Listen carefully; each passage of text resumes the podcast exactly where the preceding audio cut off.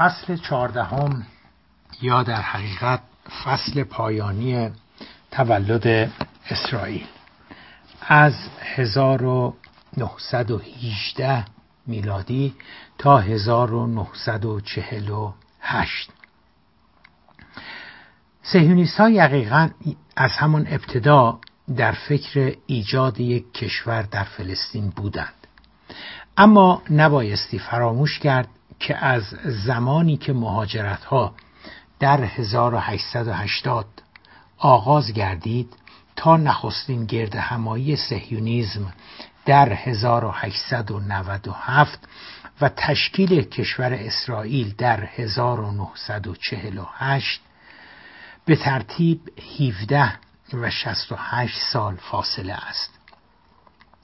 این درست است که سهیونیستا از همان ابتدا به دنبال ایجاد یک قلمرو یک سرزمین یا یک منطقه مستقل و ترجیحاً یک کشور مستقل برای خود در فلسطین می بودند. اما به هیچ روی اینگونه نبود که از همان ابتدا یک طرح و یک نقشه اولیه و دقیقی توسط سهیونیست ها تهیه شده بود و آنان فکر ایجاد یک کشور مستقل یهودی در فلسطین را مرحله به مرحله و گام به گام پیاده کردند. خیر. در ظرف آن نیم قرن خیلی حوادث و وقایع اتفاق افتادند. که بر روی فکر تأسیس یک کشور یهودی در فلسطین تأثیر گذاردند. برخی از آن رویدادها تأثیرات مثبت و به تب برخی هم تأثیرات منفی گذاردند. برخی از حوادث و رویدادها موجب افزایش امید و جدیتر شدن فکر ایجاد یک کشور یهودی در فلسطین می شدن و متقابلا برخی رویدادهای دیگر آن فکر را چندین گام به عقب برده و دستخوش تردید می ساخت. ضمن آنکه باز هم تأکید می نماییم که فکر ایجاد یک کشور مستقل یهودی از همون تشکیل نخستین کنفرانس سهیونیست ها دست کم برای عده از یهودی ها به وجود آمده بود از میان مجموعه عواملی که در فاصله 1897 اولین نشست سهیونیست ها تا 1948 که کشور اسرائیل تشکیل می شود تأثیرات مستقیم و مؤثری بر روی به وجود آمدن یک کشور مستقل یهودی در فلسطین گذاردند از دو عامل میبایستی نام برد. عامل اول نفوذ یهودی ها در آمریکا و عامل دوم به روی کار آمدن نازی ها در آلمان. شاید اگر این دو عامل نمی بودند کشوری به نام اسرائیل هم به وجود نمی آمد. البته در ایران بسیاری عکس این نظر را داشته و معتقدند که مهمترین عامل در به وجود آمدن کشور یهود سیاست انگلستان بود از سال 1917 به بعد. یعنی از مقطعی که در جنگ جهانی اول آن کشور توانست با شکست امپراتوری عثمانی حاکمیت فلسطین را که تا آن موقع در دست امپراتوری عثمانی بود با شکست آن امپراتوری لندن خود به دست آورد. به رقم آنان به زعم آنان از این مقطع به بعد بود که عملا تشکیل کشور اسرائیل رقم خورد.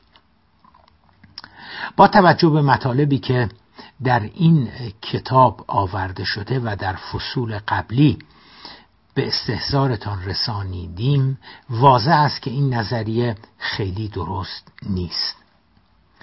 پیشتر به گونه مقصود به حاکمیت انگلستان بر فلسطین از 1917 شکست امپراتوری عثمانی و استقرار انگلستان در فلسطین تا 1948 که کشور اسرائیل به وجود آمد اشاره داشتیم.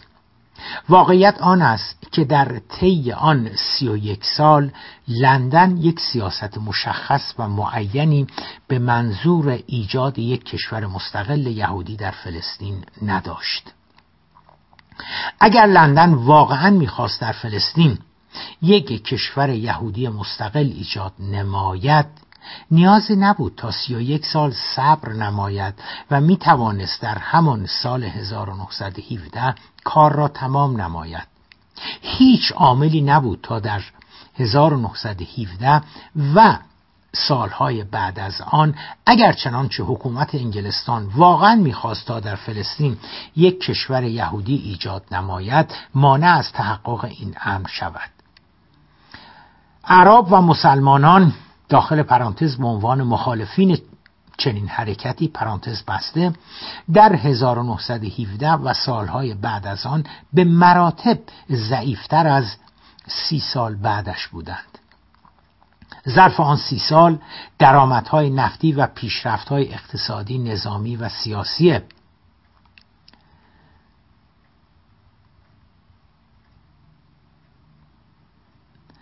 و سیاسی به علاوه استقلال بسیاری از کشورهای عرب بعد از پایان جنگ جهانی اول در سال 1918 باعث شده بود تا اعراب در حول و حوش 1950 که اسرائیل به وجود می آید به مراتب نیرومندتر از سال 1917 باشند اگرچه پیرامون نقش به اصطلاح مرموز و پیچیده انگلستان در به وجود آوردن اسرائیل مطالب زیادی گفته شده اما همانطور که پیشتر هم اشاره داشتیم سیاست انگلستان به عنوان حاکم و سرپرست جدید فلسطین از 1917 تا 1948 به هیچ روی یک خط مستقیم یک سیاست منسجم هماهنگ و ثابت نبود.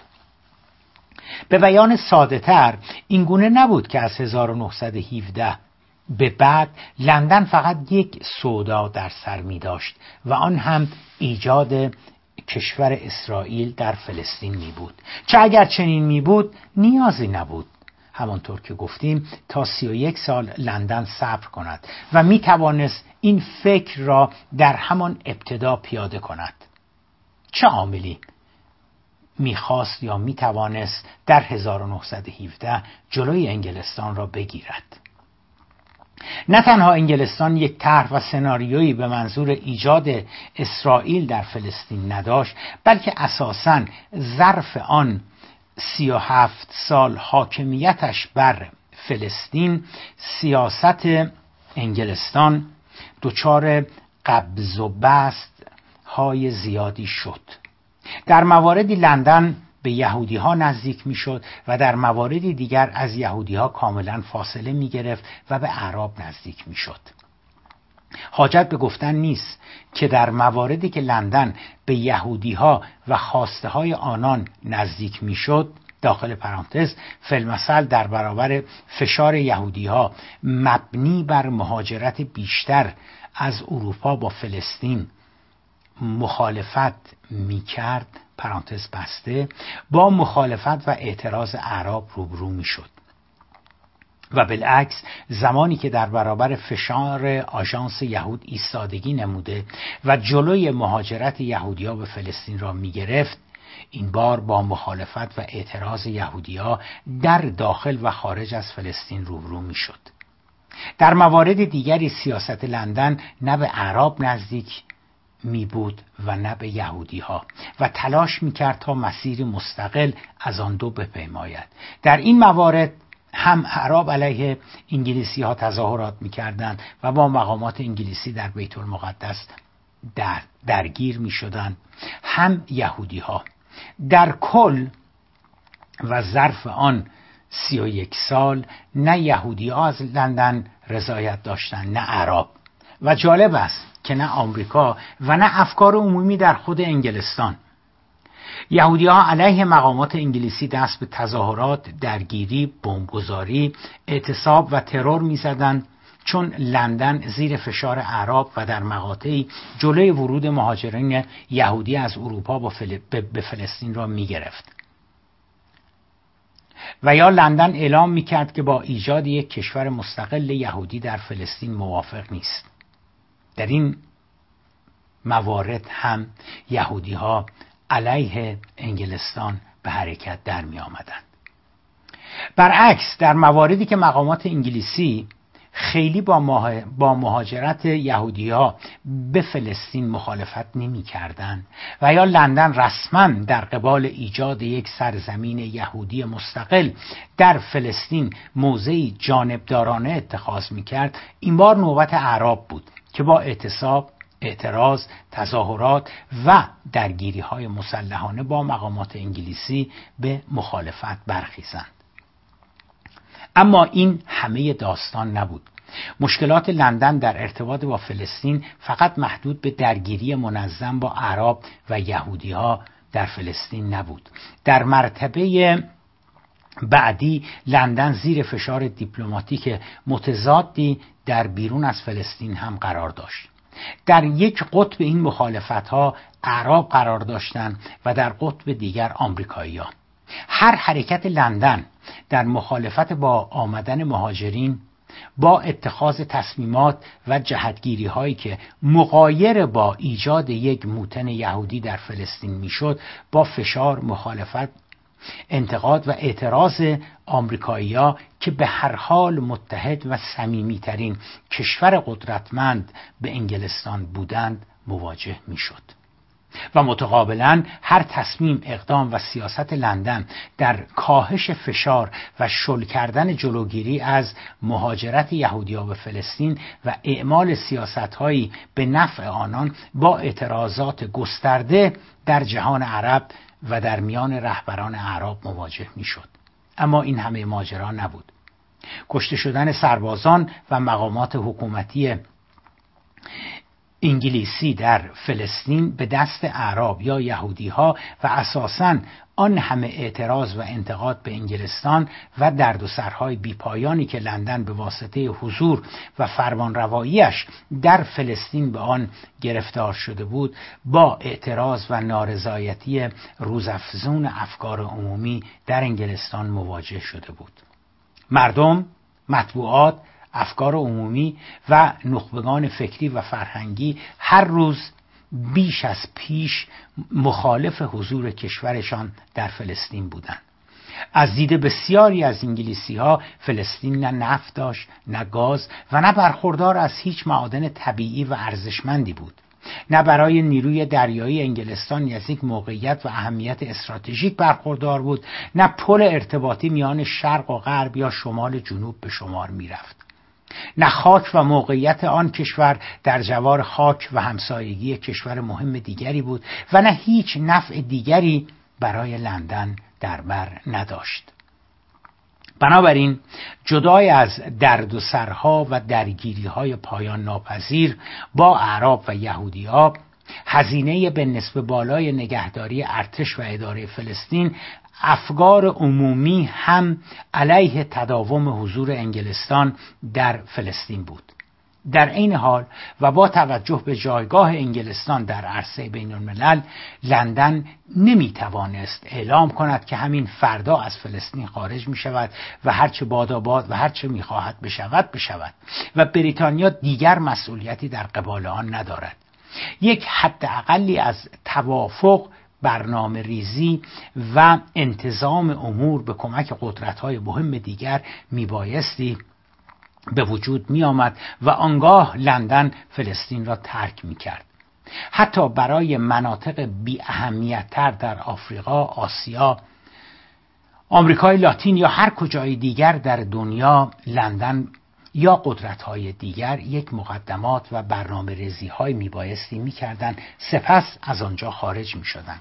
مشکل اساسی برای لندن هم دقیقا این بود که آن مقدمات تدارکات و برنامه ها را چگونه می بایستی از ساختمان وزارت خارجه انگلستان در لندن به خیابانها و شهرها و روستاهای فلسطین و میان دو گروه متخاصم یهودی و عرب منتقل می. آن هم دو گروه متخاصم که چیزی کمتر از حذف کامل طرف دیگر را نمیپذیرفتند. در طی آن سی و یک سال مقامات لندن بارها و بارها کمیته هایی را تشکیل دادند تا یک راه حلی برای آن مناقشه پیدا نمایند. کمیته ها یا گروه های حقیقت یاب بعضا زیر نظر وزارت خارجه تشکیل می شدن بعضا زیر نظر پارلمان و بعضا زیر نظر دولت وقت.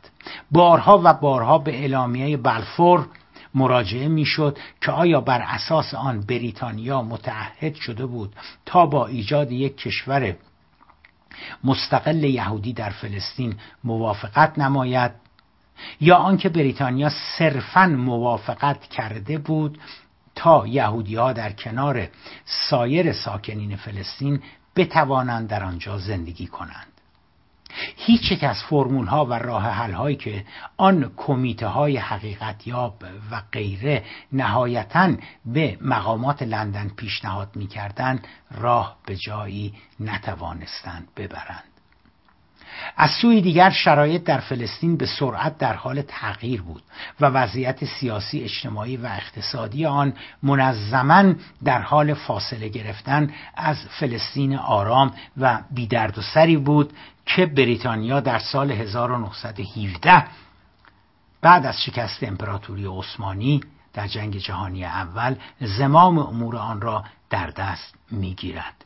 پیشنهادات و راه های کمیته ها و مقامات ارشد بریتانیا اگر چنانچه در جهت ایجاد یک کشور مستقل می بودند با مخالفت و اعتراض اعراب روبرو شده و عملا غیر قابل اجرا می شدند و متقابلا اگر منجر به ایجاد یک موتن یهودی در فلسطین نمی‌شد با مخالفت یهودی ها و اعتراض آنان روبرو شده و باز غیر قابل اجرا می ماند. ضمن آنکه جملگی هم توصیه می‌کردند که بریتانیا میبایستی هرچه زودتر از فلسطین خارج شود. آنچه که نهایتا به آن وضع مبهم و پیچیده و لاینحل پایان بخشید شروع جنگ جهانی دوم در سال 1939 بود. البته قریب به یک دهه قبل از آن یعنی از اواخر دهه 1920 و اوائل دهه 1930 که قدرت نازی ها به عنوان یک جریان سیاسی نیرومند منظما رو به صعود گذاشته بود آثار و طبعات آن وارد زندگی یهودی ها و به تب موضوع مهاجرت آنان از اروپا به آمریکا و مناطق دیگر از جمله فلسطین شده بود. در فصل گذشته دیدیم که در دهه 1920 متوسط مهاجرت به فلسطین در سال از اروپا در حدود ده هزار نفر بود. اما از اوائل دهه 1930 و به موازات به قدرت رسیدن نازی ها در آلمان مهاجرت ها آهنگ بسیار پرشتابی را گرفته و در عواست دهه 1930 به بالای 60 هزار نفر در سال می‌رسد داخل پرانتز نزدیک به 62 هزار نفر که اکثرا یهودی های ساکن آلمان، لهستان، مجارستان و اوکراین بودند در سال 1935 توانستند خود را به فلسطین برسانند.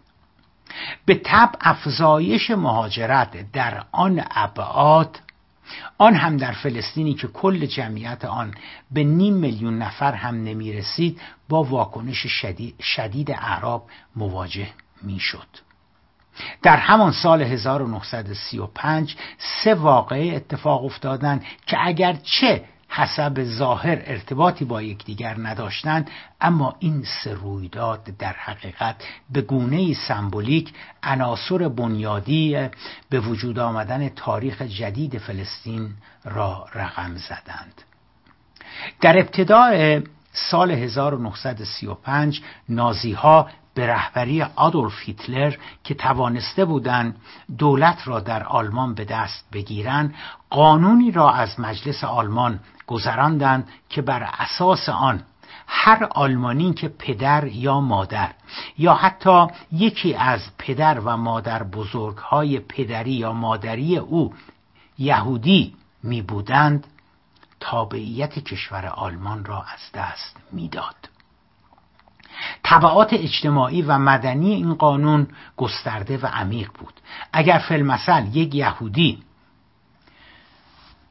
کارمند دولت می بود دستگاه مربوطه می بایستی به استخدام وی خاتمه می‌داد چون او دیگر یک آلمانی نمی بود. اگر در بخش خصوصی شاغل بود شرکت یا کارفرما میبایستی به خدمات وی پایان می‌داد چون او دیگر یک آلمانی نمی بود اگر در بخش تعلیم و تربیت بهداشت شهرداری حمل و نقل خدمات عمومی و به هر حال در هر بخشی اهم از دولتی یا خصوصی اشتغال می داشت می بایستی از کار کنار گذارده می‌شد. چون دیگر شهروند آلمانی به حساب نمی آمد.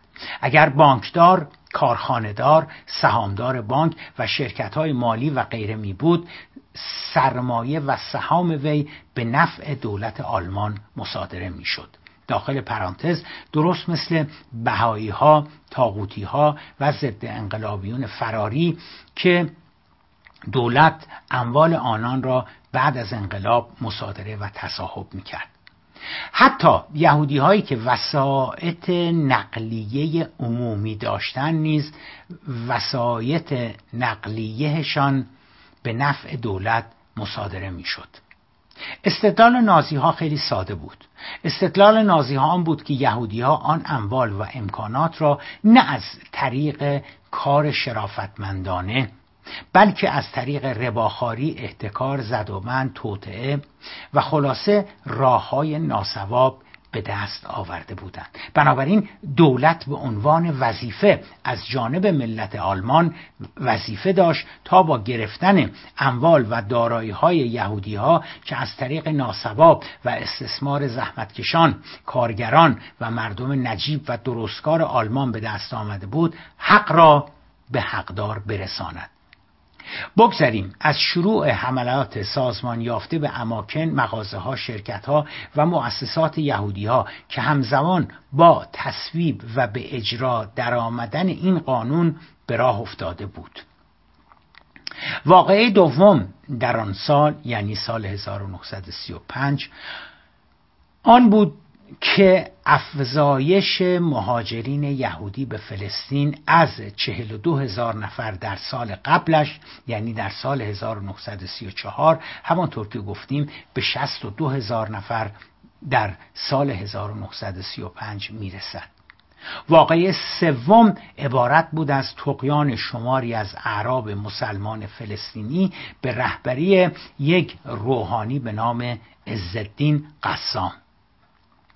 در جریان مسلحانهشان عزالدین قسام به همراه یک دوجین از همراهانش یا در جریان درگیری های نظامی با انگلیسی ها و دستجات مسلح یهودی از پای در میآیند و یا با رأی دادگاه اعدام می شوند دادگاه هایی که البته زیر نظر دولت انگلستان اداره می شدند کار را با کار را با واقعی نخست یعنی ظهور نازی ها در آلمان شروع می کنیم به قدرت رسیدن نازی ها و ضد یهودیت عمیق و گسترده که به دنبال آن در آلمان به راه افتاد نه توطعه از جانب مخالفین اعراب و مسلمانان بود و نه اساسا ظهور فاشیزم در آلمان یک توطعه مرموز و پیچیده از جانب سهیونیستا بود. داخل پرانتز آنگونه که خیلی ها در ایران باور دارند و تبلیغ می کنند پرانتز بسته. ظهور فاشیزم و راست رادیکال افراطی یکی از موضوعات پیچیده جامعه شناختی و علوم سیاسی است. تقلیل آن به توطعه مرموز از جانب شماری از آلمانی ها به همراه شماری از یهودیا و سهیونیستا و انگلیسیا نفی تمام و کمال صورت مسئله است. جریان سیاسی و اجتماعی پیچیده که ما آن را به نام فاشیزم می‌شناسیم معلول شرایط دشوار سیاسی اجتماعی و اقتصادی کشور آلمان بود.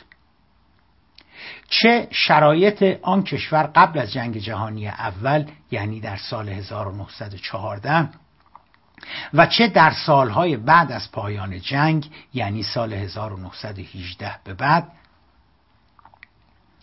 همه دست به دست همدیگر می‌دهند برای به وجود آمدن شرایطی بسیار دشوار و پیچیده در آلمان. از معلفه ها شاخصه ها تحلیل ها و تبیین های اقتصادی و سیاسی و اجتماعی بگذریم یک سری آمار و اعداد و ارقام هستند که لختی تحمل به روی آنها مطالب زیادی را در معرض دیدگان هر مشاهدگری به خصوص در خصوص جامعه آلمان مقارن با ظهور فاشیزم قرار می دهد. یکی از این دست نمونه ها شمار ترورهای سیاسی در سالهای بعد از جنگ جهانی اول می باشد.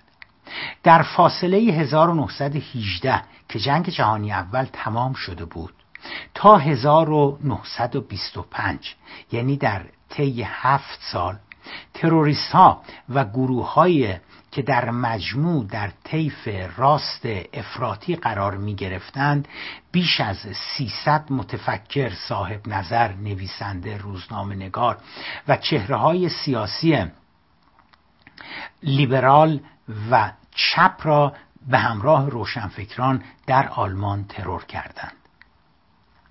آنچه از این هولناکتر بود بیتفاوتی حاکمیت آلمان.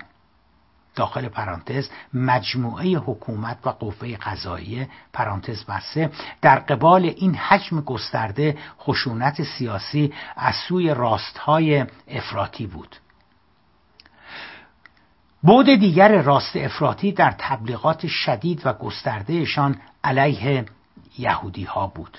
همانطور که پیشتر اشاره داشتیم در آلمان بعد از جنگ جهانی اول ضد یهودیت به تدریج بدل به یک جریان نیرومند سیاسی و اجتماعی شده بود. حرف اساسی راست افراطی هم در مجموع آن بود که یهودی ها عامل تمامی نابسامانی های اقتصادی و اجتماعی کشور و در حقیقت کل اروپا هستند. آنتیسمیتیزم البته نه پدیده جدیدی بود یعنی ضد یهودیت البته نه پدیده جدیدی بود و نه نازی ها در دهه 1920 آن را اختراع کردند. اما هنر نازی ها هنر البته تو گیومه اما هنر نازی ها آن بود که به ضد یهودیت یک بود بسیار جدید دادند یا یک بود بسیار جدید برای آن ساختند. این بود عبارت بود از اشاعه این نظریه که یک توطعه بزرگ از سوی یهودی ها نه تنها علیه ملت بزرگ و شرافتمند آلمان بلکه علیه سایر کشورهای اروپا برای به دست گرفتن قدرت طراحی شده است. این یک بعد تفکر نازی ها علیه یهودی ها بود. بعد دیگر باز میگشت به همان رسومات فکری تاریخی که در اروپا نسبت به یهودی ها وجود داشت و در فصول قبلی مفصل به آنها اشاره کردیم و آنها را تشریح نمودیم. اینکه یهودی ها یک مش مردمانی مالپرست گداصفت نزولخوار تما توطعهگر منافق و بیوطن هستند که به دلیل نژاد پست و حقیری که دارند نه ریشه و تمدنی دارند و نه از اصل و نسبی برخوردارند. نه چیزی به نام خاک وطن پرچم و وطن پرستی برایشان مطرح است و نه نسبت به هم میهنان و هموطنان غیر یهودیشان احساس تعهدی دارند. داخل پرانتز به یاد بیاوریم محاکمه تاریخی آلفرد درایفوس را در فرانسه. به اقتضای منافعشان با هر قدرت خارجی و دشمنان کشوری که در آن ساکن هستند روی هم میریزند و علیه کشور و آب و خاکی که در آن زندگی می‌کنند توطعه و خرابکاری می‌کنند. بنابراین اقدام نازی ها در به تصویب رسانیدن قانون سلب تابعیت آلمان از یهودی ها که پیشتر به آن اشاره کردیم نه تنها عملی غیر اخلاقی غیر انسانی و ظالمانه نبود بلکه برعکس عملی بود از روی صداقت و میهم پرستی به تدریج که قدرت نازی ها بیشتر شد تعرض و مقابلهشان هم با یهودی ها افزایش یافت. اما قبل از عاقبت کار یهودی ها در آلمان نازی بگذارید اشاره بنماییم به رفتار نازی ها با سایر مخالفین گروه ها و جریاناتی که از سوی قدرت جدید رو به ظهور آلمان به عنوان دشمن توصیف می شدند. کلیسا و مسیحیت اگرچه همانند یهودیا دشمن اعلام نشده بود اما نازی ها هیچ حال و حوصله و تحملی برای کلیسا و افکار و اندیشه های جهان وطنی مسیحیت نداشتند. نخستین تضاد بنیادی هیتلر و رهبران حزب ناسیونال سوسیالیزم حاکم بر آلمان با اعتقاد جهان وطنی مسیحیت بود. کلیسا هر اعتقادی داشت اساس نگاه آن به انسانها به عنوان موجوداتی برابر بود. هیچ یک از آموزه های کلیسا رسما در جهت تبعیض و برتری یک نژاد علیه نژاد دیگر نبود. اما از نظر رهبران آلمان نژاد و خون پاک آریایی بالاتر از همه این نژادها و ملیت ها بود. شعار معروف نازی ها از اوائل از اوائل ظهور و قدرت گرفتنشان عبارت مشهور دی دوچه زیند اوبر آلس آلمان ها بالاتر از همه هستند بود. اعتقاد بر افضل بودن و برتر بودن یک نژاد به نام نژاد آلمان مقایر با جهانبینی بنیادی مسیحیت قرار می گرفت. کلیسا اجازه می‌داد تا ملت ها و نجات های دیگر که از نظر نازی ها نجات های پست به شمار می آمدن به آین مسیحیت درآیند و با نژاد برتر آریایی آلمانی یکسان تلقی شوند. اشکال بزرگ مسیحیت از نظر رهبران آلمان آن بود که باعث آلودگی نژاد پاک و برتر آریایی آلمان با نژادهای متفرقه و دیگر می‌شد. این تضاد لاینحل بود هیچ کلیسایی نمی‌توانست مجوز برتری نژادی برای آلمانی ها صادر نماید که حکومت از آن استقبال نماید و نازی ها از آن خوششان بیاید بنابراین آنقدرها طول نکشید که هیتلر و رهبران نازی رو در روی کلیسا قرار در سال 1933 که نازی ها خیلی هنوز همچنان خیلی قدرتمند نشده بودند پیمانی با واتیکان میبندند که بر اساس آن کلیسای کاتولیک در آلمان از آزادی برخوردار بشود. اما یک سال بعد دکتر اریک کلاسنر رهبر یکی از تشکیلات نیرومند کلیسای کاتولیک آلمان به دستور مقامات امنیتی نازی به قتل می‌رسد چند ماه بعد شماری از فعالین مذهبی و کشیش های کاتولیک به اتهام فساد اخلاقی و مالی دستگیر و محاکمه می شوند. سال بعد نوبت به کلیسای پروتستان رسید تمامی تشکیلات و سازمانهای وابسته به کلیسای پروتستان با تصویب لایحه‌ای در مجلس به کنترل دولت درآمد. صدها تن از کشیش ها و مسئولین کلیساهای کاتولیک و پروتستان که به سیاست های مذهبی هیتلر اعتراض کرده بودند بازداشت و روانه زندان شدند.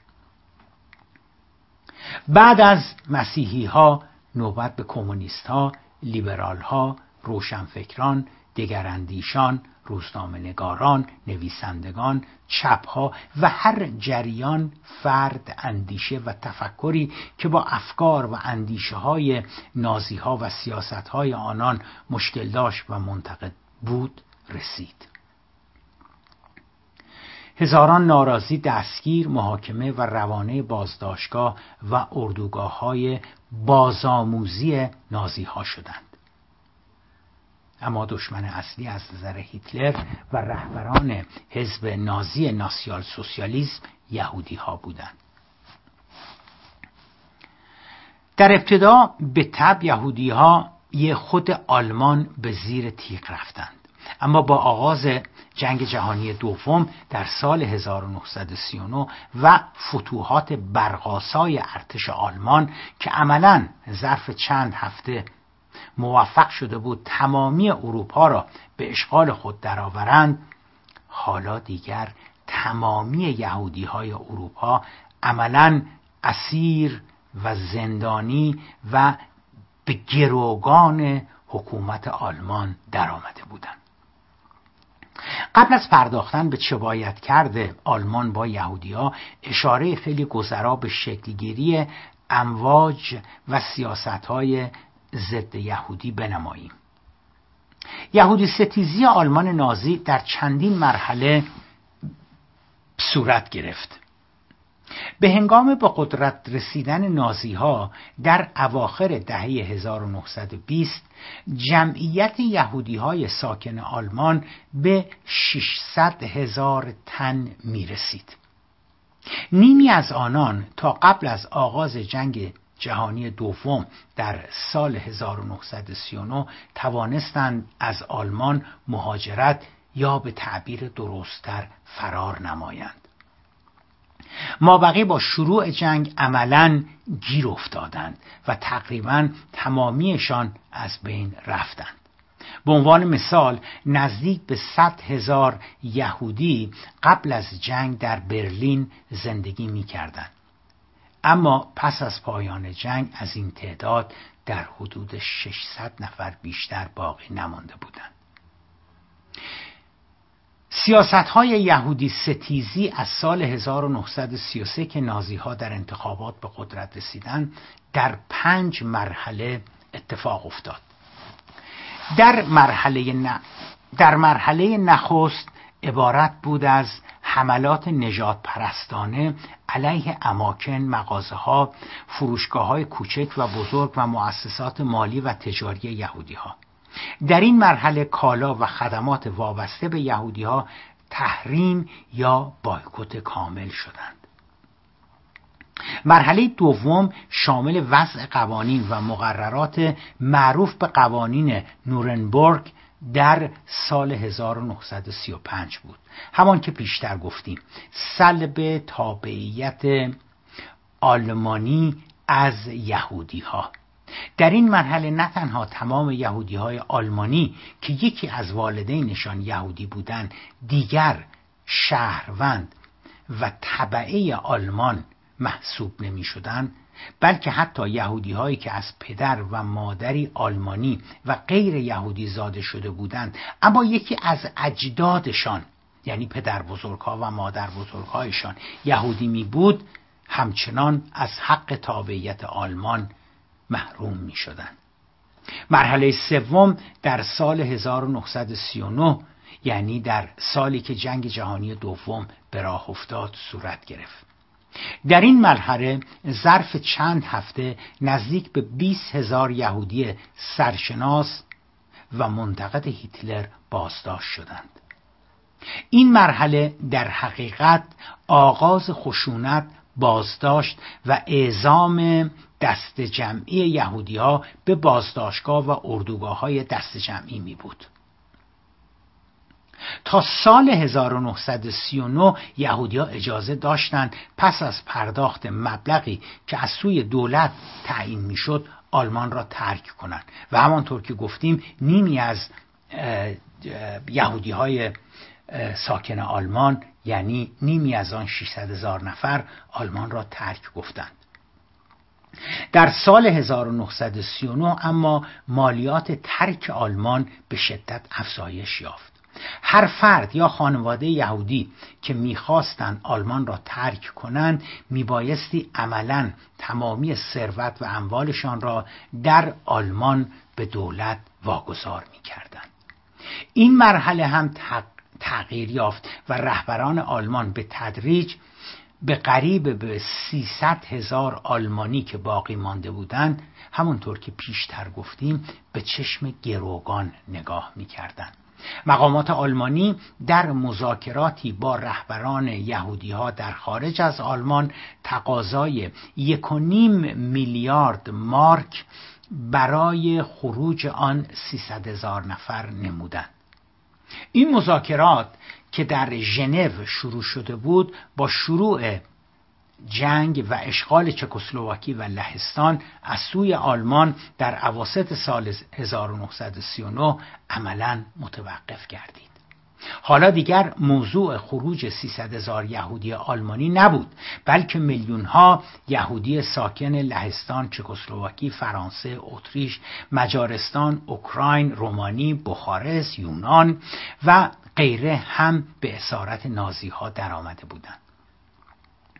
مرحله چهارم اندکی بعد از آغاز جنگ جهانی دوم شروع شد در این مرحله ابتدا یهودی های آلمان و اتریش و سپس یهودی های سایر کشورها به گتوهایی که در لهستان ایجاد شده بود اعزام شدند شرایط زندگی در گتوها بسیار نامطلوب بود و بسیاری از یهودی ها در نتیجه کم غذایی سوء تغذیه سوء تغذیه بیماری و ضعف جسمانی از بین رفتن شمار شمار قابل توجه دیگری هم یا در حین فرار کشته می شدن و یا بعد از فرار و دستگیری اعدام می شدن مرحله پنجم یا آخرین مرحله از سیاست های ضد یهودی نازی ها که عمدتا توسط خود هیتلر طراحی شده بود بعد از حمله به روسیه در سال 1941 یعنی در سال دوم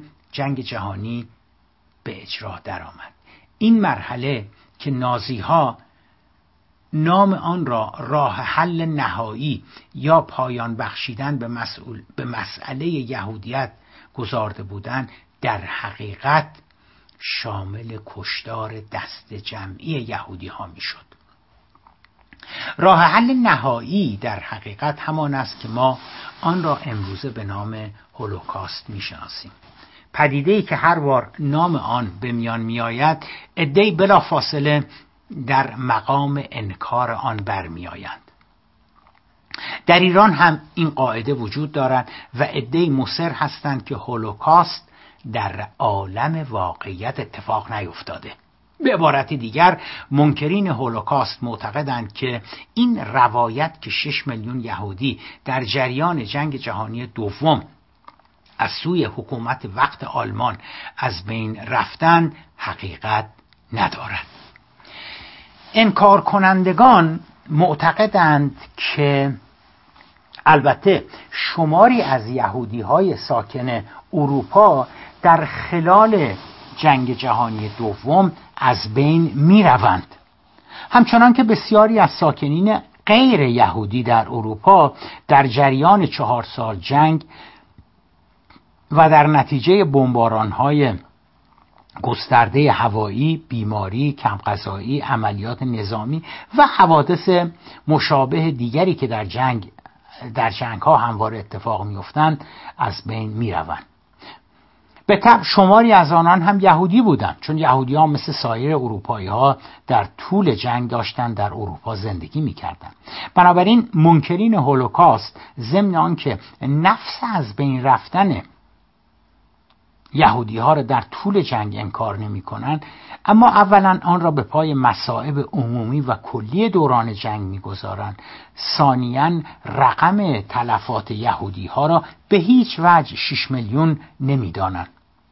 استدلال دوم منکرین هولوکاست آن است که ممکن است شماری از یهودیا به دست مقامات نظامی و انتظامی آلمان در طول جنگ به دلایل مختلف از جمله تمرد، جاسوسی و غیره مجازات شده و بعضا هم تیرباران شده باشند. و یا حتی در مواردی هم شماری از یهودیا به اتهام همکاری با دشمن و یا سایر اقداماتی که از سوی مقامات آلمان خسمانه تلقی می شده مثلا احتکار مواد غذایی یا دادن آزوقه و اطلاعات به دشمن مورد تنبیه دست جمعی از جمله کشتار دست جمعی قرار گرفته باشند. اما نکته مهم آن است که اولا این گونه اعدام ها و تلفات جزء طبیعت حوادث جنگ بوده و ثانیا تعداد یهودی هایی که به دلیل مجازات یا حتی انتقام کشته می شوند عقلا و منطقا نمی‌توانسته خیلی زیاد بوده باشد و حتی اکثر به چندین هزار تن می‌رسیده. شاه بیت استدلال یا نظریه منکرین هولوکاست آن است که نازی ها یک سیاست مشخص برنامه ریزی شده و سیستماتیک برای از بین بردن یهودی ها نداشتند. همه حرف آنان این است که یهودی ها که در آن چهار سال کشته می‌شوند به دلیل عواملی بوده که به هر حال جز طبیعت جنگ به حساب میآیند. استدلال دیگرشان آن است که حتی بالفرض هم که آلمانی ها می‌خواسته بوده باشند تا یهودی ها را کلا نابود کرده باشند امکان کشتن و از میان بردن شش میلیون انسان ظرف مدتی کمتر از سه سال عملا نمی‌توانسته امکان داشته باشد. منکرین معتقدند که نه محل گردآوری و نگهداری شش میلیون انسان وجود داشته نه امکانات از بین بردن آنان و معدوم نمودن اجساد شش میلیون انسان و بالاخره نه نیروی انسانی لازم برای همه این کارها در اختیار مقامات آلمانی بوده. با توجه به اینکه تمامی آن اتفاقات در دوران جنگ داشته صورت می گرفته در شرایطی که آلمانی ها به شدت با کمبود نیروی انسانی در جبهه ها و صنایعشان روبرو بودند. علا رقم همه این استدلال ها انکار کنندگان هولوکاست معتقدند که سهینیست ها این داستان ها را می سازند تا بتوانند بهره برداری های سیاسی لازم را جهت تحقق اهدافشان از این افسانه سرایی ها بنمایند. اما سهیونیست ها اما سهیونیست ها از ساختن افسانه کشتار یهودی یا هولوکاست چه اهدافی را می‌خواستند دنبال کنند؟ به زعم انکار کنندگان هولوکاست سهیونیست ها چندین هدف استراتژیک از ساختن داستان هولوکاست داشتند. نخست می‌خواستند تا با ایجاد یک احساس عمیق همدردی با یهودی ها در میان اروپایی ها و آمریکایی ها آنان را وادار کنند که هرچی بیشتر به یهودی ها کمک کنند. هم اسباب مهاجرت بیشتر آنان را از اروپا به فلسطین فراهم کنند هم برای هم به یهودی هایی که به فلسطین مهاجرت کرده بودند کمک کنند. و از همه اساسی تر دولت های غربی را وادار کنند تا برای جبران آن جنایت با ایجاد یک کشور مستقل یهودی در فلسطین همراهی نمایند. در مرحله بعدی اهداف بلند مدت سهیون اهداف بلند مدت سهیونیستا قرار داشتند با به انداختن این داستان که شش میلیون یهودی از بین رفته اند و جریه دار ساختن عواطف و احساسات غربی ها سهیونیستا برای جبران آن مصیبت انتظار حمایت های مادی و غیر مادی آنها را داشتند برای کشور تازه تأسیس شده یهودی. منکرین هالاکاست معتقدند که سهیونیست ها برای ایجاد این توهم که نازی ها دست به کشتار یهودی ها زده ان تعمدن خود دست به کشتار یهودی ها می زدن و آن را به پای نازی ها می گذاشتن. این اقدام باعث می شد تا هم افسانه هولوکاست شکل بگیرد. هم یهودی های و هم یهودی ها وحشت زده که باور کرده بودند آلمانی ها قصد نابودی آنان را دارند با هر وسیله‌ای که پیدا می‌کردند از اروپا گریخته و خود را به فلسطین برسانند. به طب سهیونیستا امکانات لازم را برای فرار آنان از اروپا به فلسطین فراهم می و زمانی هم که آنان وارد فلسطین می شدن کمک می تا بتوانند در آنجا مستقر شده و کار کنند. منکرین هولوکاست معتقدند که سهیونیستا با بهره برداری است تشکیلات و سازماندهی پیچیده‌ای که از آن برخوردار بودند و نفوذی که در مراکز قدرت سیاسی، مالی، رسانه‌ای و تصمیمگیری کشورهای غربی داشتند توانستند این دروغ بزرگ را سرهم کنند و بعد هم جلوی هر گونه تحقیق و تفحص مستقل در این خصوص را گرفتهاند و می‌گیرند.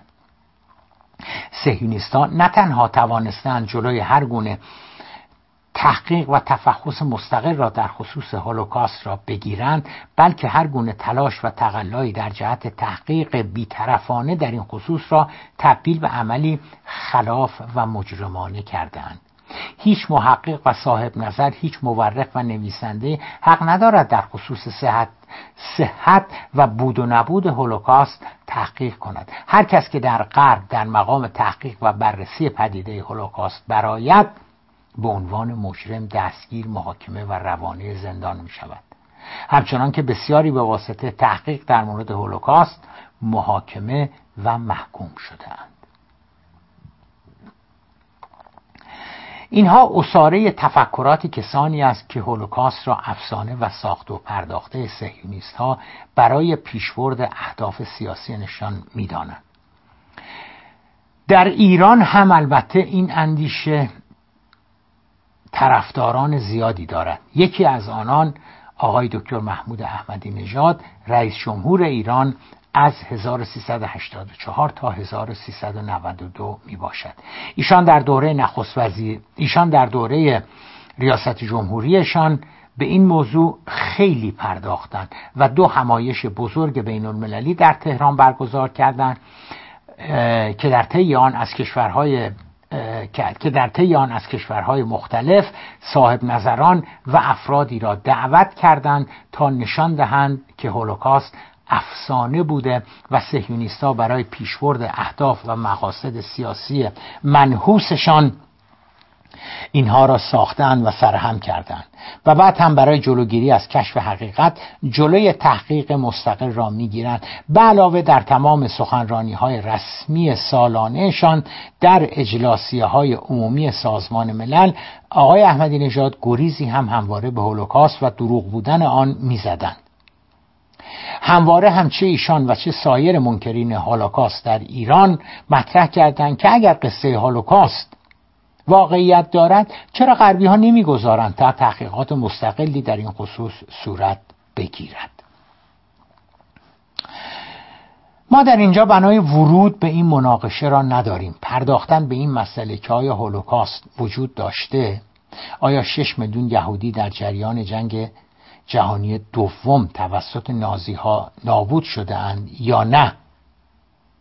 موضوع مفصلی است که خیلی به کار ما مربوط نمی شود ما فقط به ذکر چند نکته کلی بسنده می کنیم اولا وجود یا عدم وجود هولوکاست اساسا ارتباطی با تولد اسرائیل پیدا نمی کند به نظر می رسد که تا بدینجا برای مخاطبین ما روشن است که وقایع مربوط به هولوکاست که در فاصله 1941 تا 1944 اتفاق می افتد خیلی ارتباطی با آن 4000 سال تاریخ پیدا نمی کند تولد اسرائیل مولود تحولات تاریخی آن چهار هزار سال بالاخص تحولاتی که از نیمه دوم قرن نوزدهم برای یهودی ها در اروپا اتفاق افتاده می باشد دیدیم که نخستین یهودیهایی که با عزم و اراده جدی به منظور ایجاد یک موتن از اروپا مهاجرت کرده و به فلسطین می‌روند اواخر قرن نوزدهم یعنی در حدود 60 سال قبل از واقعی هولوکاست بود. به بیان دیگر چه هولوکاست اتفاق میافتاد چه نمیافتاد مجموعه امواجی که دیدیم چگونه از قرن نوزدهم به راه افتاده بودند به گونه اجتناب ناپذیر در جهت ایجاد یک موتن یهودی در حرکت بودند.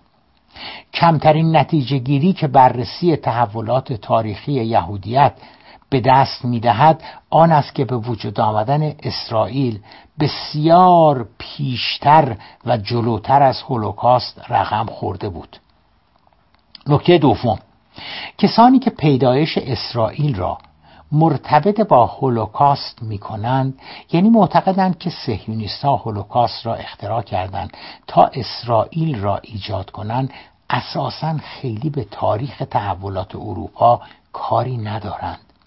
آنان نه خیلی علم و اطلاعی از چهار هزار سال تاریخ یهود و یهودیت دارند نه خیلی آگاهی از تحولات اروپای قرن نوزدهم و نه اساسا قادرند تا ارتباط میان آن تحولات و اسباب و علل پیدایش اسرائیل برقرار کنند. از دید آنان تولد اسرائیل صرفا مولود توطعه جریانی مخوف مرموز و تبهکار به نام سهیونیزم به کمک استعمار انگلستان برای ضربه زدن به مسلمانان می باشد آن جریان یعنی سهیونیزم به علاوه استعمار اسرائیل را ایجاد نمود و با به انداختن افسانه هولوکاست هم بخشی از ترفند و اقدامات آن جریان بود برای ایجاد اسرائیل. بعد هم سهیونیستا با نفوذ و قدرتی که در غرب دارند توانستند جلوی هر گونه تحقیق و تفحص مستقلی در این خصوص را بگیرند. نکته سوم اصولا کسانی که هولوکاست را افسانه و دروغ میپندارند نوعا هم ضد یهود هستند. در بهترین حالت البته همواره می‌گویند که ما با یهودیا بد نیستیم و مخالفتی با آنان نداریم بلکه با سهیونیزم به عنوان یک جریان انحرافی شیطانی مرموز ظالم مخالف هستیم. این نکته ما را میرساند به نکته چهارم. چرا در غرب و دقیقتر گفته باشیم در بسیاری از کشورهای اروپایی اجازه تحقیق در مورد هولوکاست را نمی‌دهند و چرا افرادی را که در زمینه هولوکاست تحقیق کرده و منکر وقوع آن شده اند را مجازات کرده اند مگر در غرب آزادی نیست؟ چرا در غرب و در نظام لیبرال دموکراسی که تحقیق و نظریه پردازی در هر زمینه از انکار حضرت باری تعالی گرفته تا مقدسترین اعتقادات دینی و اخلاقی اشکالی ندارد پس چرا در مورد هولوکاست نمی شود تحقیق کرد و منع قانونی برای آن وجود دارد؟ ما خیلی زیاد شنیده ایم که مخالفین با غرب و اسرائیل در ایران می‌گویند که وجود آزادی و دموکراسی در غرب یک دروغ بزرگی بیش نیست و اگر واقعا در غرب آزادی اندیشه وجود می داشت که به زمانان البته وجود ندارد در آن صورت اجازه می‌دادند تا در مورد کشتار یهودی ها هم مثل هر موضوع دیگری تحقیق و مطالعه صورت بگیرد. همانطور که در نکته سوم اشاره داشتیم در حقیقت بسیاری از منکرین هولوکاست در حقیقت ضد یهودی هستند ضد یهود هستند. ریشه قوانین و مقرراتی که علیه بررسی در زمینه هولوکاست در شماری از کشورهای اروپایی وضع شده در حقیقت ریشه در مسئله آنتیسمیتیزم یا در مسئله ضد یهودی بودن و نجات پرست بودن منکرین هولوکاست دارد. به بیان دیگر علت مخالفت با انکار هولوکاست و مجرم شناختن آن در حقیقت به واسطه نجات پرست بودن و ضد یهودی بودن منکرین هولوکاست است. بگذارید بیشتر توضیح بدهیم. بعد از پایان جنگ و علم و اطلاع از کشتار عظیم و گسترده یهودی ها به دست نازی ها و باز شدن دروازه های اردوگاه های مرگ همچون تربلینکا بلسن مایدنگ و آشویتس دنیا با بهت و ناباوری پی برد که نازی ها چگونه یهودی های اروپا را در جریان یک برنامه مشخص و با نظم و ترتیب انضباط و دیسیپلین مشهور آلمانی از بین بردند واکنش اروپایی ها چه بود؟ به طبع بسیاری از آنان باور نمی کردند که آن جنایات صورت گرفته باشد. اما به هر حال آثار و شواهد بسیاری از جمله وجود اردوگاه ها به همراه کوره های آدمسوزی و سالن های کشتارهای دست جمعی دست جمعی یهودی هایی که در اردوگاه ها مانده بودند و هنوز فرصت از بین بردنشان نرسیده بود اسناد و مدارک رسمی حکومتی مبنی بر وجود برنامه منظمی مبنی بر کشتار یهودی ها و بالاخره اقرار و اعتراف صدها آلمانی اهم از نظامی و غیر نظامی که در اردوگاه های مرگ نازی ها کار می‌کردند مبین آن بود که علا رقم غیر قابل تصور بودنش اما آن جنایات صورت گرفته بودند. پرسشی که به بحث ما مربوط می شود آن است که واکنش یهودی ستیزان که ما منظما در فصول گذشته از آنها نام برده ایم و افکار و عقایدشان را تشریح کرده ایم در قبال آن جنایات چه بود؟ اروپایی هایی که همواره از یهودی ها متنفر بودند در مواجهه با آن جنایات چه واکنشی نشان دادند؟ آنان که قرنها بود عادت داشتند یهودی ها را مسئول همه مصیبت ها و بدبختی ها بدانند آنان را جماعتی تما پست و امثال هم بدانند در مواجهه با آن جنایات چه واکنشی نشان دادند؟ عقلا و منطقا تصور ما آن است که حتی سرسخت ترین مخالفین یهودی ها و کسانی که از یهودی ها با همه وجود هم همواره متنفر بودند و آنان را جماعتی پست و منفور می‌دانستند و عامل همه بدبختی ها و پلیدی های بشریت تصور می‌کردند. با دیدن تصاویر اردوگاه های مرگ با دیدن تصاویر هولناک یهودی هایی که در آن اردوگاه ها هنوز زنده باقی مانده بودند که و نوبت به مرگشان نرسیده بود و علم و آگاهی از قتل عام میلیون ها یهودی از کودک چند روزه تا پیرزن و پیرمرد مسن تصور می‌کنیم که به خود میلرزیدند و متاسف و متعلم می‌شدند. تصور ما آن است که یهودی ستیزها احساس می‌کردند که نفرت از یهودی ها یک مسئله بود. و کشتار میلیون ها نفر از آنان در کوره های آدمسوزی مسئله دیگر. تصور ما آن است که آنان می‌گفتند به هر حال و هر قدر هم که یهودی ها خبیس می بودن بدزاد می بودن نژادشان از اساس و بنیان فاسد می بود بالاخره جدا کردن کودکان از والدین و روانه کردن کودکان در برابر چشمان والدینشان در کوره های آدمسوزی دل آنان را میبایستی به درد می آورد اما این گونه نشد. بغز کینه نفرت و ضدیت علیه یهودیا آنقدر ریشهدار بود که هولوکاست هم باعث نشد تا برخی از یهودی ستیزها به خود آیند. البته در ابتدا آنان هم شوکه شدند آنان هم در بخت و ناباوری فرو رفتند. اما نکته جالب و عجیب آن بود که بعد از همدردی اولیه به تدریج هولوکاست یا درستتر گفته باشیم تراژدی هولوکاست از خاطرها محو شد. و همان احساسات هزار ساله نفرت از یهودیا مجددا برای بسیاری از یهودی ستیزها ظاهر شدند. میماند این سوال که آنان با آن کشتار عظیم پس چگونه کنار آمدند؟ به هر حال دشوار بود که با وجود سنگینی فضای هولوکاست و کشتار میلیون ها یهودی یهودی ستیزها با وجدان راحت و خیال آسوده همچنان و کماف سابق به نفرت و دشمنی با یهودی ها ادامه دهند. بنابراین آنان به سمت رویکرد انکار هولوکاست رفتند. انکار هولوکاست در حقیقت پاک کردن صورت مسئله تراژدی بود. با انکار آن یهودی ستیسا می توانستند با وجدانی آسوده و بدون هیچ عذاب وجدان یا دغدغه کماکان به ابراز نفرت از یهودی ها ادامه دهند.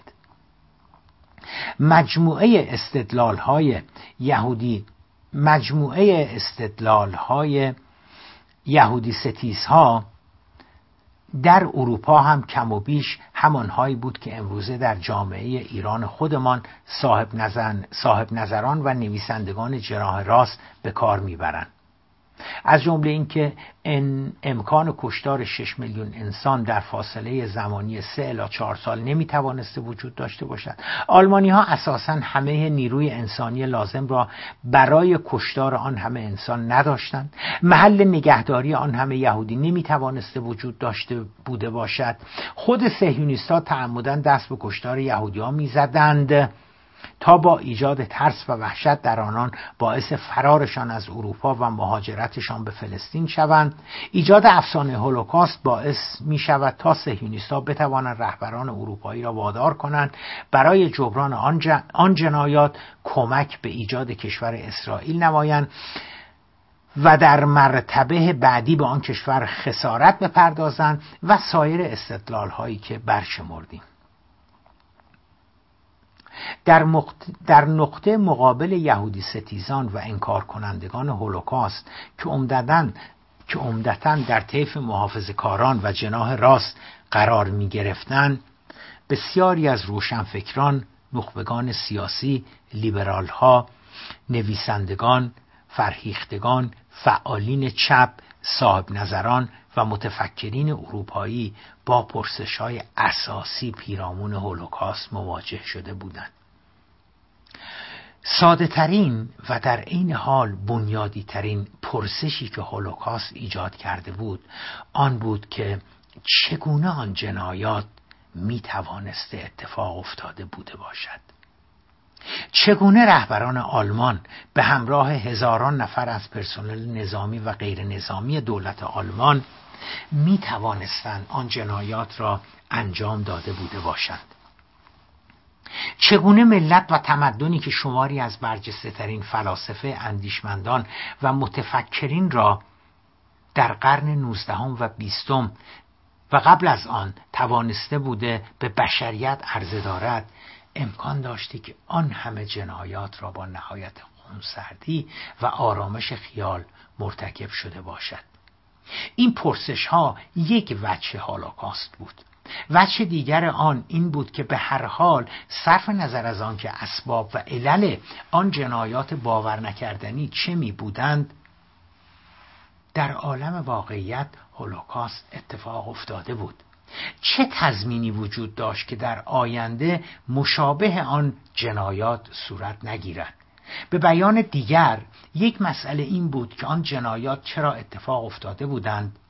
اما به تدریج یک پرسش دیگر نیز شکل می گرفت مبنی بر اینکه بشریت چه درسی می توانست و می بایستی از هولوکاست می گرفت.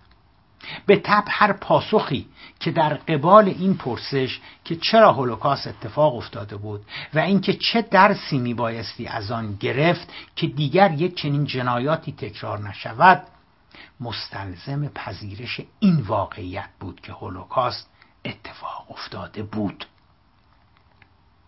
اگر بنابراین می‌شد که هولوکاست اساسا اتفاق نیفتاده بود و ساخته و پرداخته تبلیغات سهیونیست ها می بود همه بحث های دیگر بلا موضوع یا سالبه به انتفاع موضوع می شدن.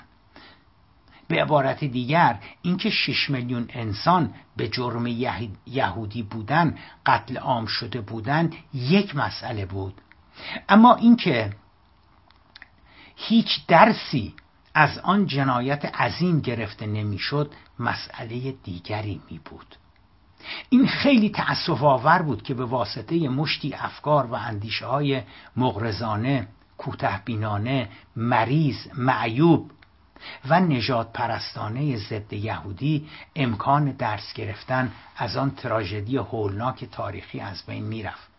نخست در خود آلمان که کانون و قلب آن تراژدی بود قانونی به تصویب رسید که انکار هولوکاست. و ضدیت با یهود به عنوان یک عمل نجات پرستانه تلقی می‌شد. و به عنوان یک تبلیغ ضد انسانی و ضد اخلاقی جرم محسوب می‌شد.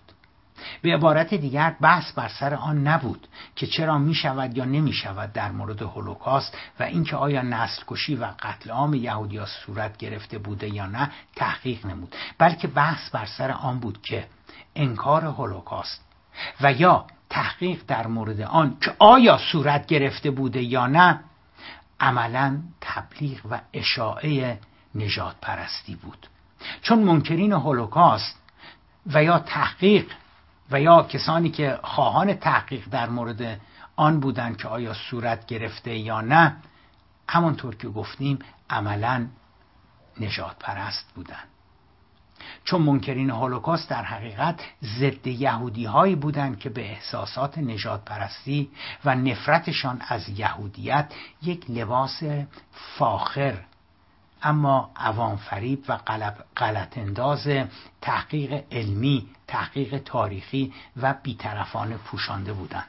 و همانطور که تبلیغ نجات پرستی و ریسیزم در قانون منع شده بود انکار هولوکاست و اجازه ضد یهودیت و اشاعه ضد یهودیت نیز قانونا منع شد.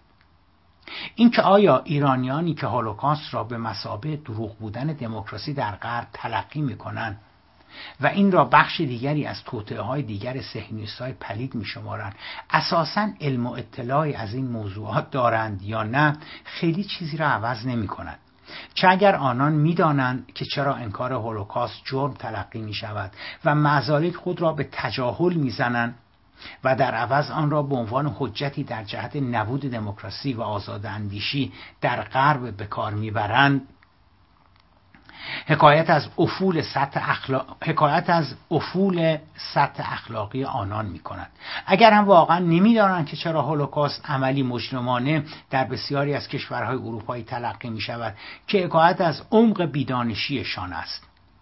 و الا جدای از انبوه اسناد مدارک شواهد و قرائن از اسناد رسمی حکومت آلمان گرفته تا اعترافات صدها تن از مقامات مسئولین و معمورین نظامی و غیر نظامی نازی بعد از جنگ وجود اردوگاه ها و بازداشتگاه هایی که حکومت آلمان به منظور نگهداری و معدوم نمودن دست جمعی یهودیا در خاک آلمان و در مناطق تحت اشغالش از جمله در لهستان ایجاد کرده بود شهادت هزاران یهودی که در این اردوگاه ها بودند و به واسطه پایان جنگ فرصت معدوم شدنشان نمی‌رسد. اینکه آلمانی ها هر کشور و منطقه را که اشغال می‌کردند بلا فاصله واحدهای گشتاپو داخل پرانتز پلیس نظامی آلمان جستجوی خانه به خانه برای بازداشت و جمعآوری یهودی ها و انتقال آنان به آلمان و لهستان را آغاز می‌کردند. اینها همه انبوه دلایلی هستش که نشون میده که یهودی کشی بوده. اما هنوز یک دلیل بنیادی دیگر در خصوص نسل کشی یهودی ها وجود دارد. کسری آمار یهودی ها در شروع و پایان جنگ. میلیون ها یهودی که در بسیاری از کشورهای اروپایی تا قبل از شروع جنگ زندگی می‌کردند چهار سال بعد و در پایان جنگ دیگر نبودند و هرگز هم پیدا نشدند. انکار کنندگان هولوکاست نیازی به تحقیقات مفصل و پیچیده علمی و بیطرفانه و تاریخی درباره اینکه آیا قتل عام یهودی ها صورت گرفته بوده یا نه ندارند. آنان اگر بتوانند نشان دهند که چهار تا شش میلیون یهودی که قبل از جنگ در اروپا زندگی می‌کردند اما پنج سال بعدش و در پایان جنگ نبودند و تا به امروز هم پیدا نشده اند چه بر سرشان رفته و در پایان جنگ کجا بودند خیلی از مسائل روشن می شود به عنوان مثال در لهستان بیش از سه میلیون نفر یهودی قبل از جنگ زندگی می‌کردند چهار سال بعد نزدیک به دونی میلیون تن از آنان نبودند. آمار تلفات مستقیم در جنگ مشخص بود. آمار آنان که توانسته بودند فرار کنند و خود را به فلسطین یا آمریکا برسانند هم کم و بیش مشخص است. و جمع همه آنان به نیم میلیون نفر هم نمی‌رسد. مابقی یعنی دو نیم میلیون یهودی ساکن ورشو گدانسک و سایر شهر و سایر شهرهای لهستان گم شده اند. و تا به امروز هم پیدا نشدند. منازل اماکن ساختمانها شناسنامه ها مدارس و کنیساهایشان در ورشو بوداپست بخارست بلاروس و غیره وجود دارند و وجود داشتند. اگرچه بعضا اینجا و آنجا در نتیجه جنگ و های هوایی صدمه دیده بودند اما به هر حال بودند و نشان می‌دادند که صدها هزار یهودی در این مناطق تا همین چندی پیش زندگی می‌کردند. اما ساکنین آنها دیگر نبودند و هرگز هم پیدا نشدند. آیا غیر از این بود. آیا غیر از این است که این چهار تا شش میلیون یهودی که دیگر در پایان جنگ نبودند و پیدا هم دیگر نشدند در کوره های آدمسوزی آشویتس و غیر معدوم شده بودند؟ 600 هزار یهودی در خود آلمان در ابتدای دهه 1930 زندگی می‌کردند. 300 هزار تن موفق شدند تا قبل از شروع جنگ از آلمان خارج شوند. در آغاز جنگ هولوهوش 300 هزار تن یهودی هنوز در آلمان بودند. و همونطور که پیشتر اشاره کردیم مقامات آلمانی با رهبران جامعه یهودی در ژنو مشغول مذاکره و چانه زنی در خصوص خروج آنان از آلمان بودند که با شروع جنگ مذاکرات ناتمام ماند. بعد از جنگ از آن 300 هزار تن در حدود چند هزار نفر بیشتر باقی نمانده بودند. مابقی هم همچون آن دو میلیون یهودی لهستان هرگز پیدا نشدند در کشور رومانی نزدیک به 700 هزار یهودی قبل از جنگ زندگی می کردن. پنج سال بعدش از آن 700 هزار نفر چند هزار نفر بیشتر باقی نمانده بودند.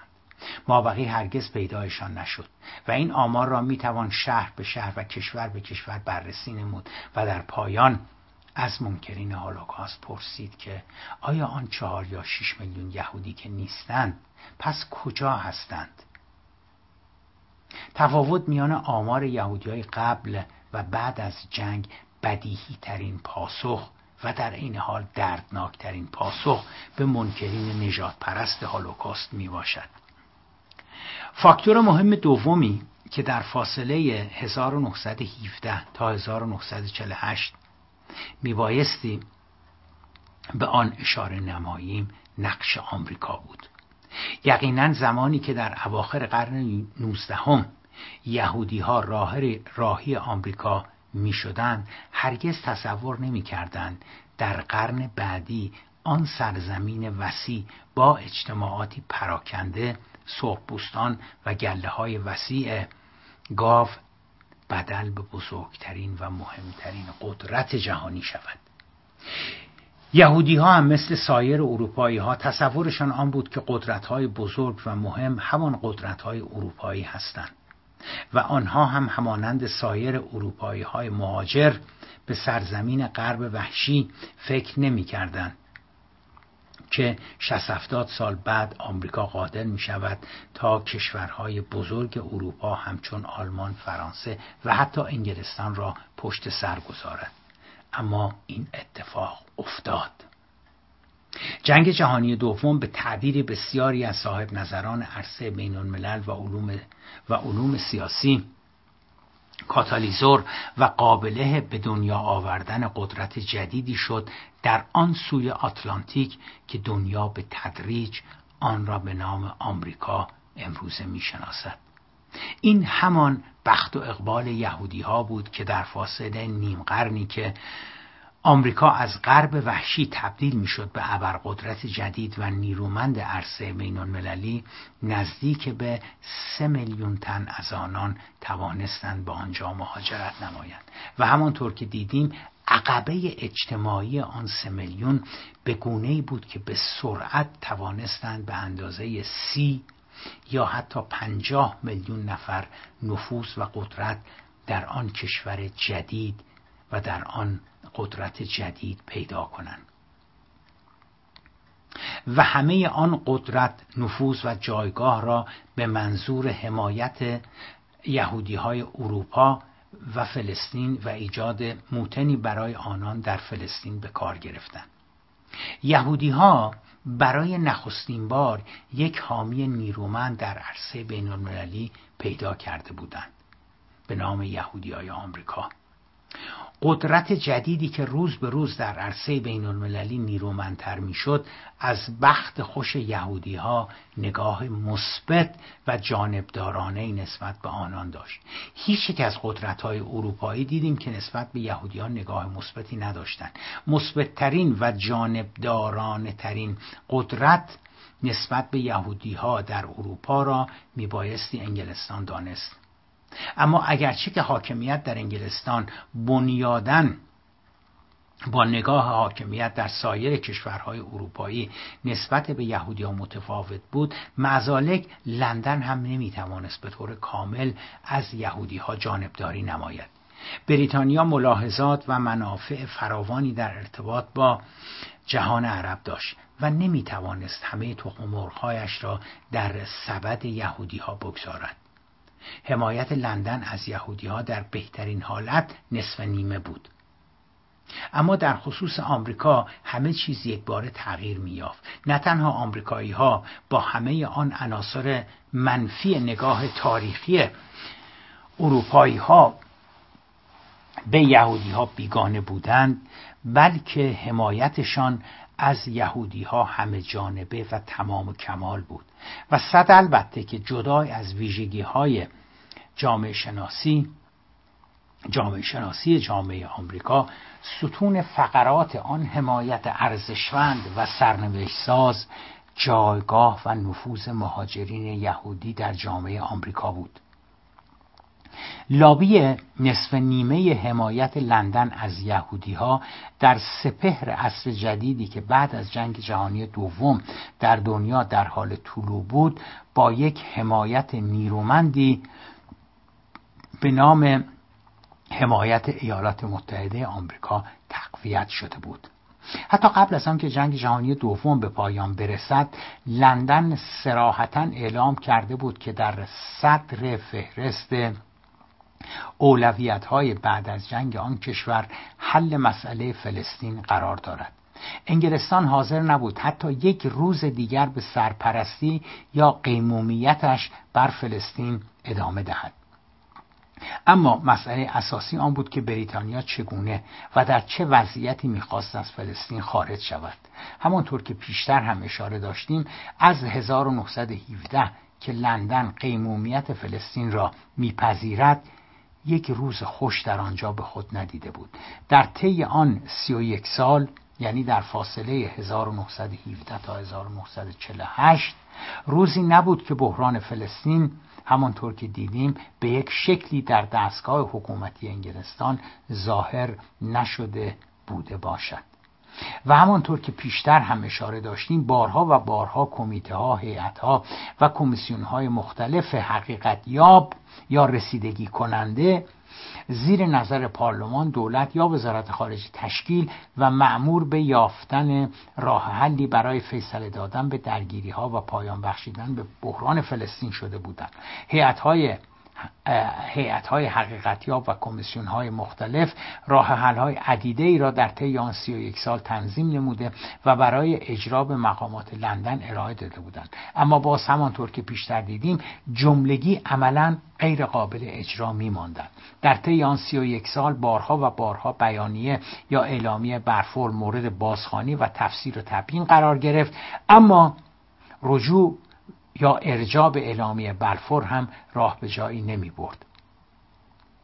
اعلامیه بلفور کلیتر از آن بود که بتواند راهگشا بشود. حسب تفسیر یهودیا اعلامیه بلفور ختم به ایجاد یک موتن یا کشور مستقل یهودی در فلسطین می‌شد. اما حسب تفسیر اعراب و یا مقامات لندن که نسبت به ایجاد یک کشور مستقل یهودی در فلسطین خیلی تمایل نداشتند اعلامیه بلفور مشخصا و معکدا متذکر شده بود که حقوق عرب فلسطینی نبایستی پایمال شود. سرانجام پس از پایان جنگ جهانی دوم در سال 1947 یا سال 1326 خودمون و به دنبال ماها رایزنی میان رهبران کشورهای غربی و بلوک شرق یعنی روسیه به همراه کشورهای کمونیستی شرق اروپا در سازمان ملل که به تدریج بدل به یک نهاد رسمی بین المللی شده بود فرمولی اتخاذ شد که بر اساس آن فلسطین به دو کشور مستقل میان اعراب و یهودی ها تقسیم می شد در تقسیم بندی اولیه و با توجه به آنکه جمعیت اعراب در حدود 700 هزار نفر و یهودی ها در حدود 200 هزار نفر می شدند در حدود 60 درصد از خاک فلسطین از آن اعراب سی درصد از آن یهودی ها و ده درصد هم نامشخص بود. پایتخت کشور فلسطین بیت المقدس و پایتخت کشور یهودی ها اسرائیل هم تلاویف بود. اینکه این درصدها چقدر دقیق بودن خیلی مهم نبود و نیست. چرا که نه یهودی ها و نه اعراب آن تقسیم بندی را از همان ابتدا نپذیرفتند. با این تفاوت که اعراب رسما و علنا تقسیم بندی را نپذیرفتند و آن را اعلام هم کردند. اما یهودی ها آن را حسب ظاهر پذیرفتند. اما در عمل به سرعت سرگرم مسلح نمودن و فراهم آوردن تجهیزات و امکانات نظامی بودند. چون می‌دانستند که با مجرد آنکه انگلستان پای خود را از فلسطین بیرون بگذارد اعراب به یهودی ها حمله ور خواهند شد. سرانجام در روز 29 نوامبر 1947 برابر با 8 آذر 1326 مجمع عمومی سازمان ملل طرح تقسیم فلسطین به, دو کشور مستقل یهودی و فلسطین را در مجمع عمومی سازمان به رأی گذارد. 33 کشور رأی موافق و 13 کشور رأی مخالف دادند. بسیاری از موافقین کشورهای کمونیستی شرق اروپا و مهمتر از همه روسیه بودند. آمریکا و فرانسه هم به قطنامه تاریخی تقسیم فلسطین رأی موافق دادند. اما جالب است که انگلستان به طرح تقسیم رأی مخالف داد. استدلال لندن آن بود که طرح تقسیم در عمل غیر قابل اجرا خواهد بود. اما به هر حال بعد از تصویب طرح تقسیم و بر حسب آنچه که تصویب شده بود انگلستان در 14 می 1948 مطابق با 24 اردیبهشت 1327 پس از 31 سال پردرد و سر بر قیمومیتش بر فلسطین, بر فلسطین پایان داده و نیروهای خود را خارج نمود. هنوز آخرین سربازان انگلستان به طور کامل از فلسطین خارج نشده بودند که آتش جنگی همه جانبه میان فلسطینی ها و یهودی ها شعله گردید نیروهای عرب شامل واحدهای از ارتشهای مصر، سوریه و اردن افزون بر نیروهای مسلح خود فلسطینی ها می‌شد. به عبارت دیگر تولد اسرائیل با جنگ همه جانبه با عرب شروع شد. جنگی که به شکست کامل اعراب و آواره شدن بیش از نیم میلیون فلسطینی از خانه و کاشانه و نهایتا سرزمینشان منتهی شد. آمار متفاوت و متناقضی از نیروهای دو طرف ارائه شده.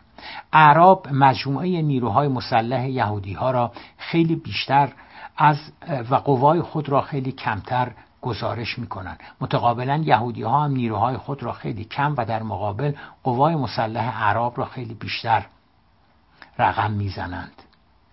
طبیعی هم است که هر طرف می‌خواهد با قدرت نشان دادن طرف دیگر خود را طرف مظلوم داد نمایند. واقعیت آن است که شمار نیروهای طرفین کم و بیش برابر با یکدیگر بودند. مجموعه نیروهای عرب در حدود 20 الی 25 هزار تن و نیروهای مسلح یهودی در حدود 30 هزار تن. اما در پایان نخستین سال تولد کشور اسرائیل یهودی ها موفق می شوند تا نیروهای نظامی خود را به 90 هزار تن برسانند. مهمتر از عدد و رقم و اینکه اعراب چه تسلیحاتی داشتند و متقابلا یهودی ها مجهز به چه ساز و برگی بودن روحیه دو طرف بود. از این بابت تفاوت زیادی میان آنان وجود داشت. جنگ برای یهودی ها مسئله گرفتن زمین جمعآوری قناعم یا چانهزنی بعدی با عرب نبود. برای آنان جنگ مسئله مرگ و زندگی و مسئله بودن یا نبودن در حیبت و در قالب یک ملت و کشور به نام کشور یهود بود. شکست برای آنان به معنای بسته شدن تمامی روزنه های امید و نوری بود که در انتهای تونل سیاه و تنگ و تاریک قرنها دربدری زندگی در گتو سرکوب قتل عام وصله ناجور بودن و سربار منفور جوامع دیگر بودن بر رویشان گشوده بود. آنان احساس می‌کردند که شرایط و وضعیتی که به وجود آمده بود محصول عوامل متعددی بود که شانس به وجود آمدنشان مجددا اگر نگفته باشیم غیر ممکن که دست کم خیلی کم بود. اگر آن فرصت از بین می‌رفت همه چیز از بین می‌رفت. بنابراین جنگ برای یهودی ها جنگ میان مرگ و زندگی بود. لذا با همه وجود می جنگیدن. اما این همه ماجرا نبود. نظم تشکل سازماندهی و برنامه ریزی یهودی ها در مقایسه با عرب به مراتب پیشرفته تر بود. در مقایسه با عرب یهودی ها با طرح و برنامه و سازماندهی حرکت می‌کردند. و بالاخره بایستی به تجربه و کیفیت فرماندهی نظامی یهودی ها اشاره داشت. تجربه مدرن نظامی عرب عمدتا محدود می‌شد به آنچه که در دوران جنگ جهانی اول و نبرد علیه ترکان عثمانی آموخته بودند.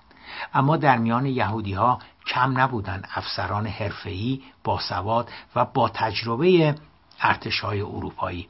افسرانی که در ارتش های فرانسه، انگلستان، آلمان و لهستان آموزش های مختلف و مدرن نظامی را آموخته بودند. بسیار گفته می شود که اروپایی ها بلخص انگلستان تسلیحات پیشرفته سنگین در اختیار یهودی ها قرار دادند. اما در عالم واقعیت اینگونه نبود. نه انگلیسی ها و نه آمریکایی ها هیچ تجهیزات و تسلیحاتی اعم از سبک یا سنگین زمینی یا هوایی در اختیار یهودیان نگذاردند البته یهودی ها از زیر سنگ هم که شده بود اسلحه تهیه می‌کردند. اما نه توانی با لندن در کار بود نه ارتباطات پنهانی با واشنگتن. جدای از بازار آزاد و, و قاچاق عمده ترین منبع تسلیحات یهودی ها کشورهای کمونیستی و مهمترین آنها چکسلواکی بود که با موافقت استالین رهبر اتحاد شوروی یا روسیه تسلیحات زرهی پیشرفته از جمله تانک، نفربر، توپ و ادوات مشابه به یهودی ها فروختند. بعد از چکسلواکی میبایستی به فرانسه اشاره داشت که تجهیزات پیشرفته به یهودی ها میفروشند. در این حال میبایستی به برخی از تاکتیک ها و رویکردهای یهودی ها هم اشاره داشت. همونطور که اشاره داشتیم هدف یهودی ها در جنگ مشخص بود. گرفتن مناطقی که تمرکز یهودی ها در آنجا زیاد بود به گونه که در پایان حاصل جمع آن مناطق را بتوان در حیبت یک کشور یهودی درآورد. اگر منطقه در آن میانه دارای درصد بالایی از جمعیت عرب می بود یهودی ها چه می بایستی می کردند؟ پاسخ عرب به این پرسشان است که یهودی ها با کشتار آنان با کشتار آنان را از آن مناطق بیرون میراندند آنان قتل عام روستای دیر یاسین را که در جریان آن 250 تن از ساکنین این روستا به دست نیروهای شبه نظامی یهودی به قتل رسیدند به عنوان دلیل پاکسازی قومی یهودی ها در جریان جنگ می‌دانند. آن قتل عام سبب شد تا ساکنین عرب مناطق بسیاری دیگری از فلسطین محل سکونتشان را ترک کنند. یهودی ها این روایت را نمیپذیرند. آنان ضمن پذیرش اصل ماجرای دریاسین آن را به هیچ وجه یک طرح و برنامه از پیش تعیین شده و سازمان یافته و منظم به منظور ایجاد رب و وحشت در میان عرب که باعث شود مناطقشان را ترک کنند نمی‌دانند.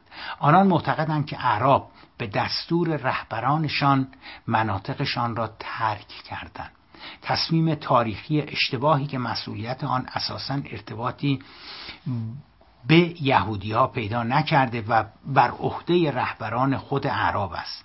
یهودی ها معتقدند که رهبران اعراب تعمدن از فلسطینی ها خواستند که مناطقشان را ترک کنند تا با به وجود آوردن یک بحران بزرگ آوارگی آوارگان فلسطینی مانع از اجرای قطنامه سازمان ملل و در نتیجه تشکیل کشور یهودی در بخشی از سرزمین فلسطین بشوند.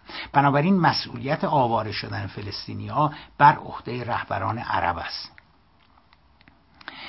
اینکه به وجود آمدن آوارگان فلسطینی معلول تاکتیک نظامی سازمان یافته و برنامه ریزی شده یهودی ها بود و یا برعکس محصول بیسیاستی و اینکه و ندانمکاری رهبران عرب موضوعی است که از بد تولد اسرائیل بر روی آن بحث و تحلیل صورت گرفته. و همچنان هم دارد صورت می‌گیرد. بدون آنکه نتیجه قطعی حاصل شده باشد. اما به هر حال و صرف نظر از آنکه کدامین عامل تراژدی آوارگان فلسطین را رقم زد و عملا مانع از تشکیل یک کشور مستقل یهودی شد واقعیت آن است که در نتیجه درگیری های نظامی که به هنگام تولد اسرائیل اتفاق افتاد 726 هزار تن از ساکنین عرب فلسطین و یا فلسطینی آواره شدند از این 726 هزار تن 280 هزار تن به کرانه غربی رود اردن که در آن موقع یعنی در سال 1948 جزو پادشاهی اردن محسوب می‌شد رفتند. هفتاد هزار تن دیگر به خود کشور اردن رفتن. صد هزار تن به لبنان چهار هزار تن به عراق هفتاد و پنج هزار تن به سوریه هفت هزار تن به مصر و صد و نود هزار تن به نوار غزه که در آن مقطع بخشی از کشور مصر بود رفتند از بیش از هفتصد هزار عرب فلسطینی فقط تعداد اندکی در حدود 20 هزار تن در کشور جدید و تأسیس اسرائیل به عنوان شهروندان اقلیتی باقی ماندند. مابقی عملا به صورت آواره در خاورمیانه پراکنده شدند. یعنی جمعیتی که میبایستی کشور مستقل فلسطین در سال 1948 را در حقیقت پایگذاری می‌کرد. آوارگان فلسطینی صرفا بخشی از مناقشه اعراب و اسرائیل را تشکیل می‌دهند. تولد اسرائیل در عین حال همزاد شد با تولد موجود دیگری که ما آن را به نام مناقشه اعراب و اسرائیل و فلسطینی ها می شناسیم مناقشه که با تولد اسرائیل به دنیا آمد و به موازات کشور یهود رشد کرده. کالبد شکافی و تحلیل مناقشه عرب و اسرائیل از زمان تولد کشور یهود کاری سترک است که مصیبت یا دردسر آن دست کمی از ماجرای تولد اسرائیل ندارد. بدون اقراق از کوچکترین تا بزرگترین رویدادها و وقایع این شست و چند ساله محل مناقشه و اختلاف نظر است.